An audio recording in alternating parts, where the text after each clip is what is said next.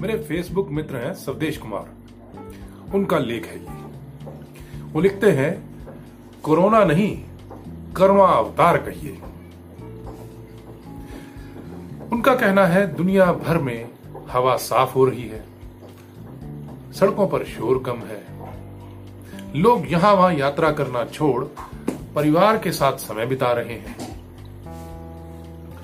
Luxury cruise जहाज समंदरों को गंदा नहीं कर रहे, लोग मांस खाना छोड़ रहे हैं और अपने हाथ धोने के लिए समय निकाल रहे हैं। हाथ मिलाने का कुसंस्कार छोड़ भारतीय संस्कृति की तर्ज पर हाथ जोड़कर नमस्कार कर रहे हैं। आगे वो लिखते हैं, जीव हत्या काफी रुक गई है, जीव जंतु सब प्रसन्न है।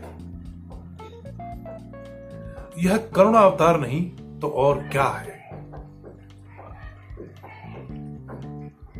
मित्रों, यह भी है एक तरीका सोचने का।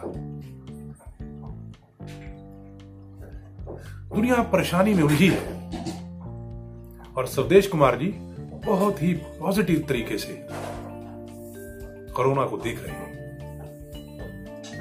उन्हें इसमें करुणा नजर आ रही है। आप भी सोच कर देखिए। Thank you.